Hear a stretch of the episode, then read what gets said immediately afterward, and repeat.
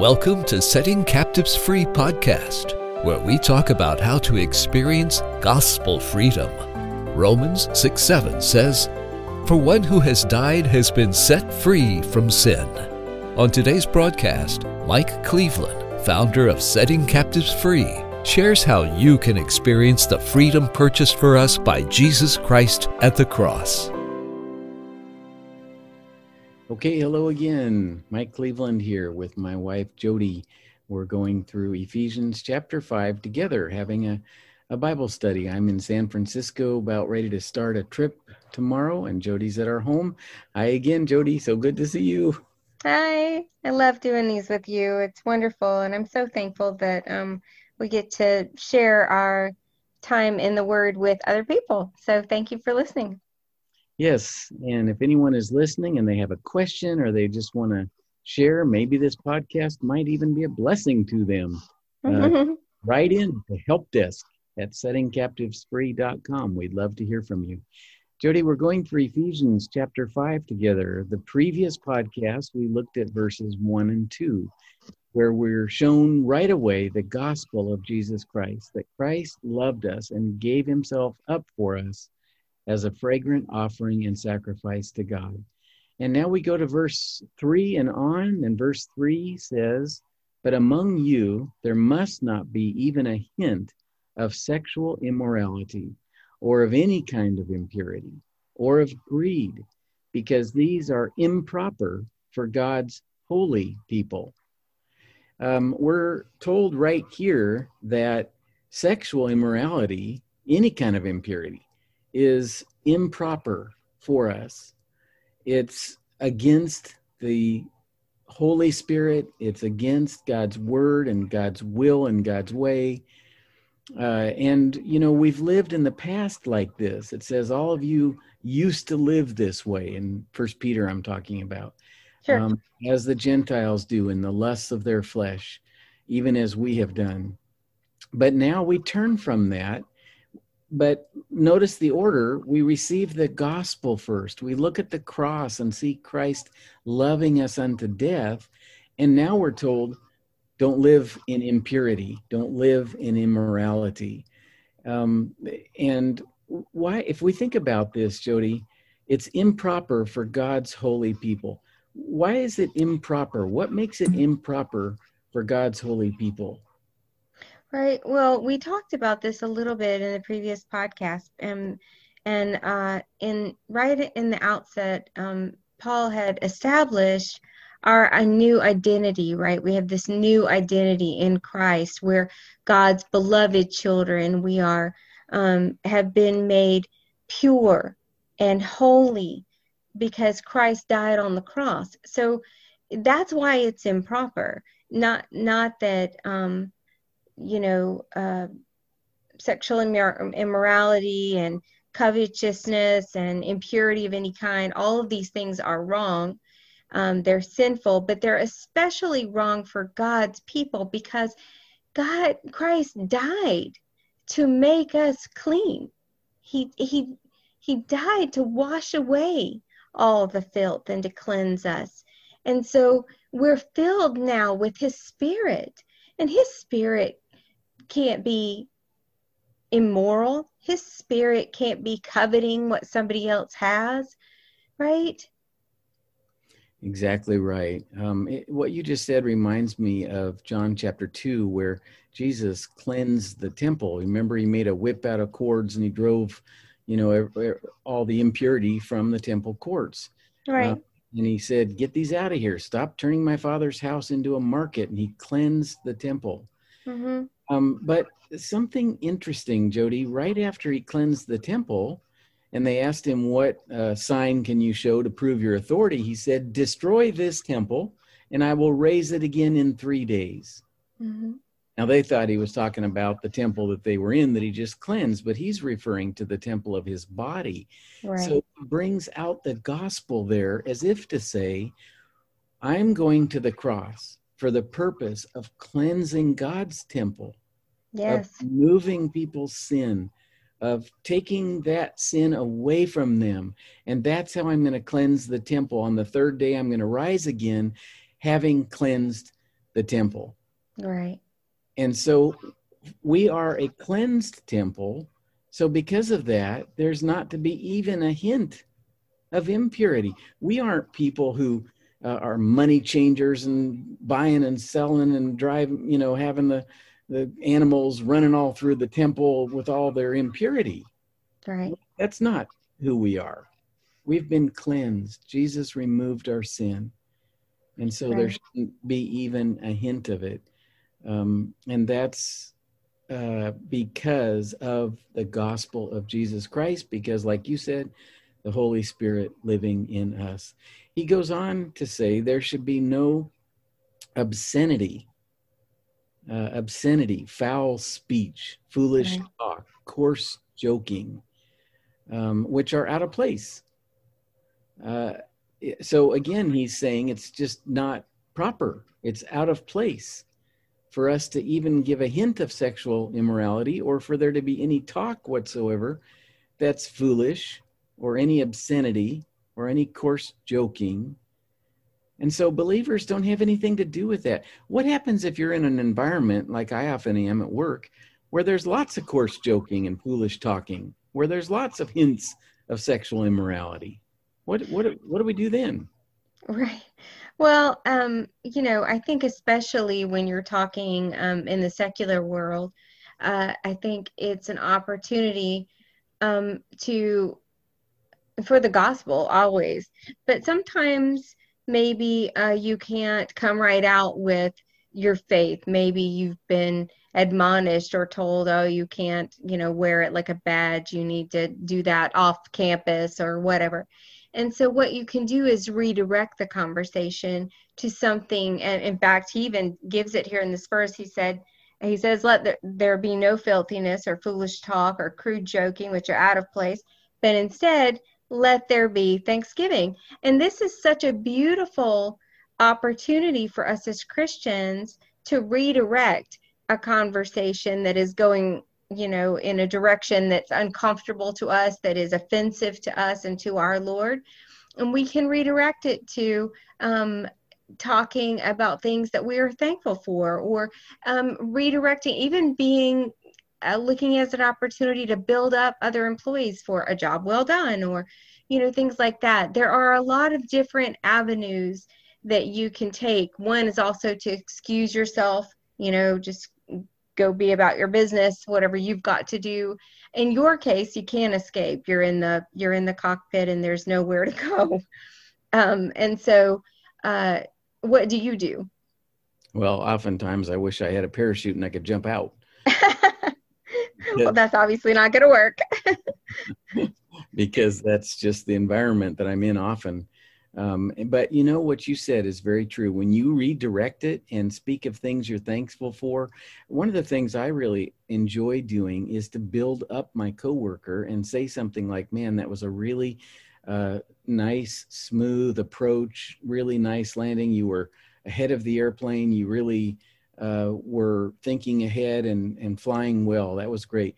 Now, a lot of times they'll say something like, you know, oh, you're just sucking up, or oh, you're just, you know, and they're joking, but it does change the tone of the conversation from then on, you know. And so you're right to redirect, um, to speak of things we're thankful for, to always build uh, each other up. That's the only thing we speak is that which builds one another up.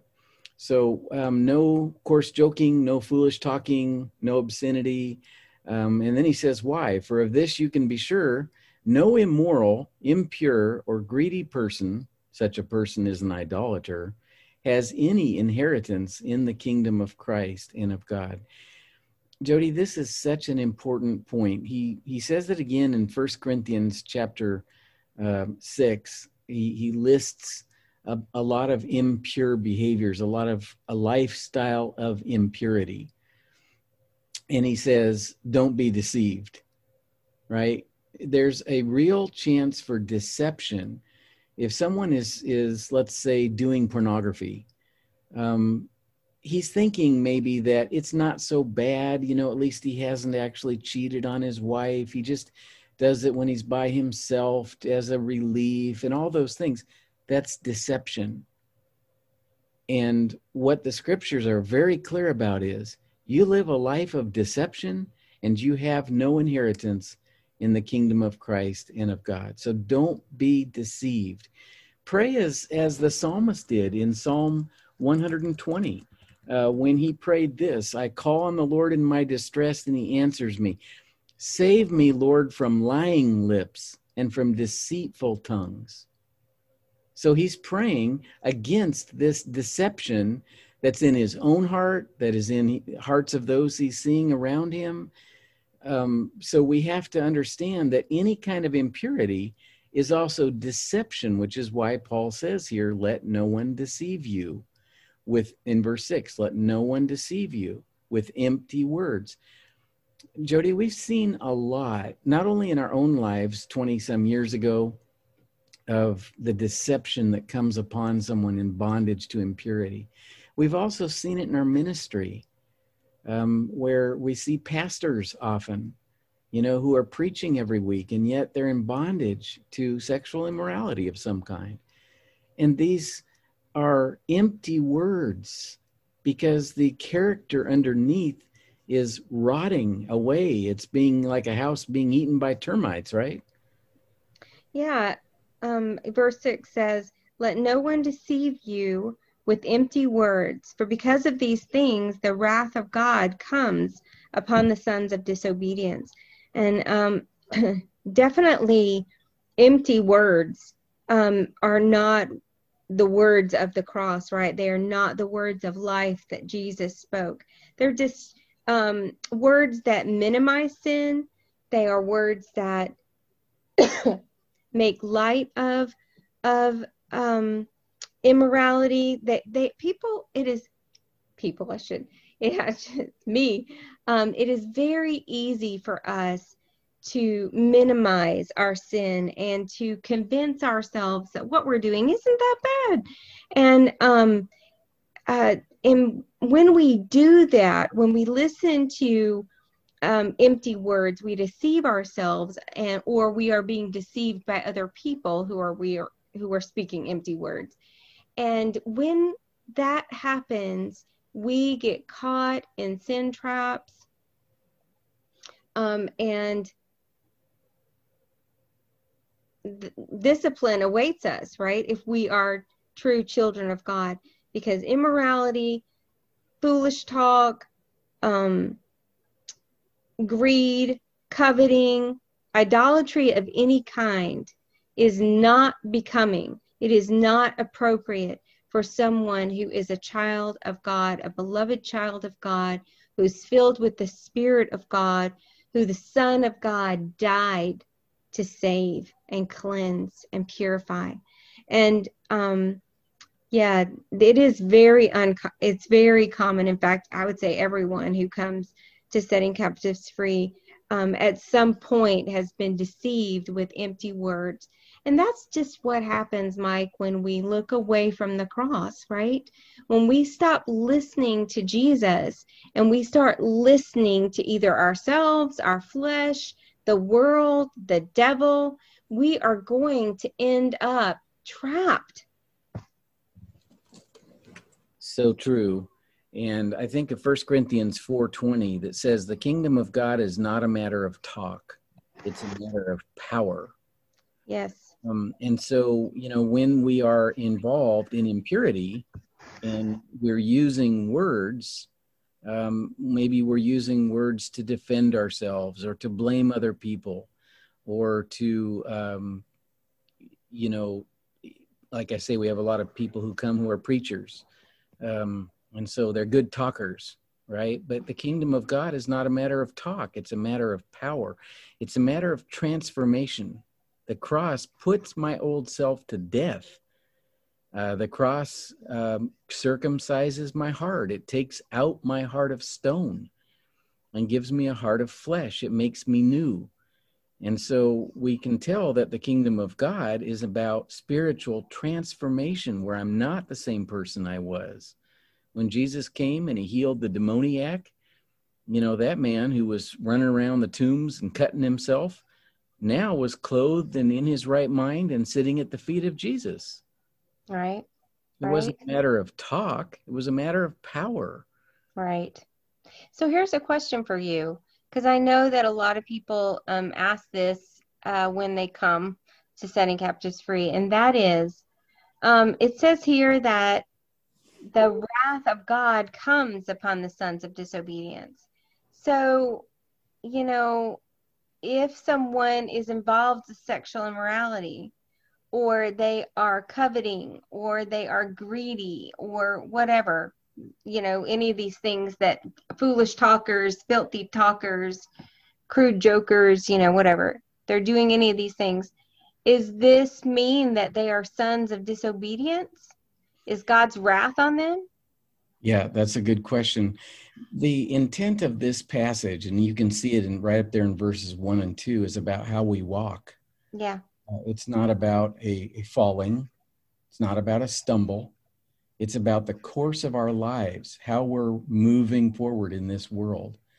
And if we're walking in the lusts of our flesh, in obscenity and sexual immorality, as a habit pattern of our life, if we are continually, habitually falling to sexual impurity, to greed, to lust, to foolish talking and coarse joking, and all of that, that's who we are. That's how we're living as a matter of habit.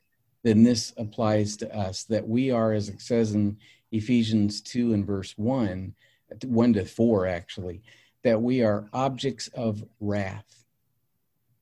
Um, and what needs to happen, Jody? And, and it was a really good question that you asked because, you know, some people, if we stumble one time, if we fall to something, you know, we can start thinking, oh no, I've lost my salvation or I'm, I was never saved or all those things come into our mind.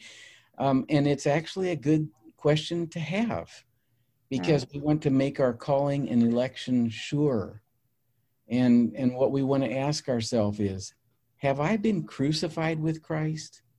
Has the cross put to death the world to me and me to the world? Now we can we all stumble and we all fall.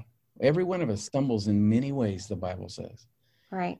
But as a course of our life, believers are walking in the light where if Jesus said, Whoever follows me will never walk in darkness, again, walk in, uh, move forward in as a course of life.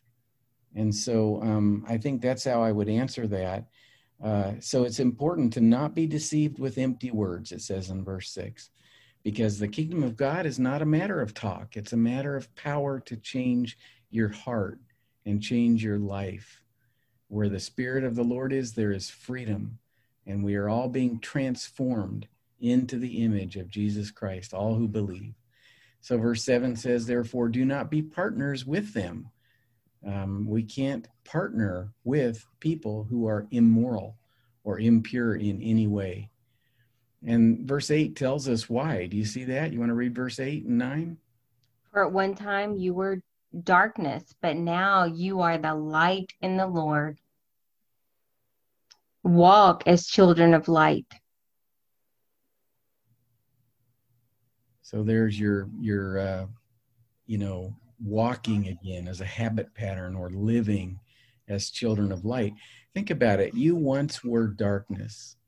Um, I, I lived, as you know, in the lust of my flesh, in immorality, impurity, gluttony, drunkenness, so many aspects of the flesh it's i once was darkness not just that i walked in it i was darkness darkness covered my soul um, jody but jesus went into the darkness on the cross and he went there for the purpose of rescuing me out of darkness and to bring me into to transfer me into the kingdom of god into the kingdom of light and, and now yes I'm to live that way, to walk that way, um, live as children of light.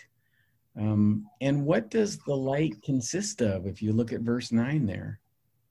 For the fruit of light is found in all that is good and right and true.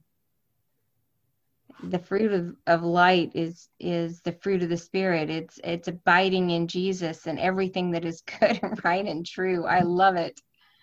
That's so beautiful. And he says, um, I, I love that just the transformation you can see that Jesus makes when we put our faith, when we trust in the finished work of Jesus on the cross for us, when we look to Him and we walk with Him, we are children of the light and and we live in love and we do what is good and right and true. We are thankful people instead of crude jokers. We are pure and and kind people and compassionate people instead of immoral and coveting and and and impure.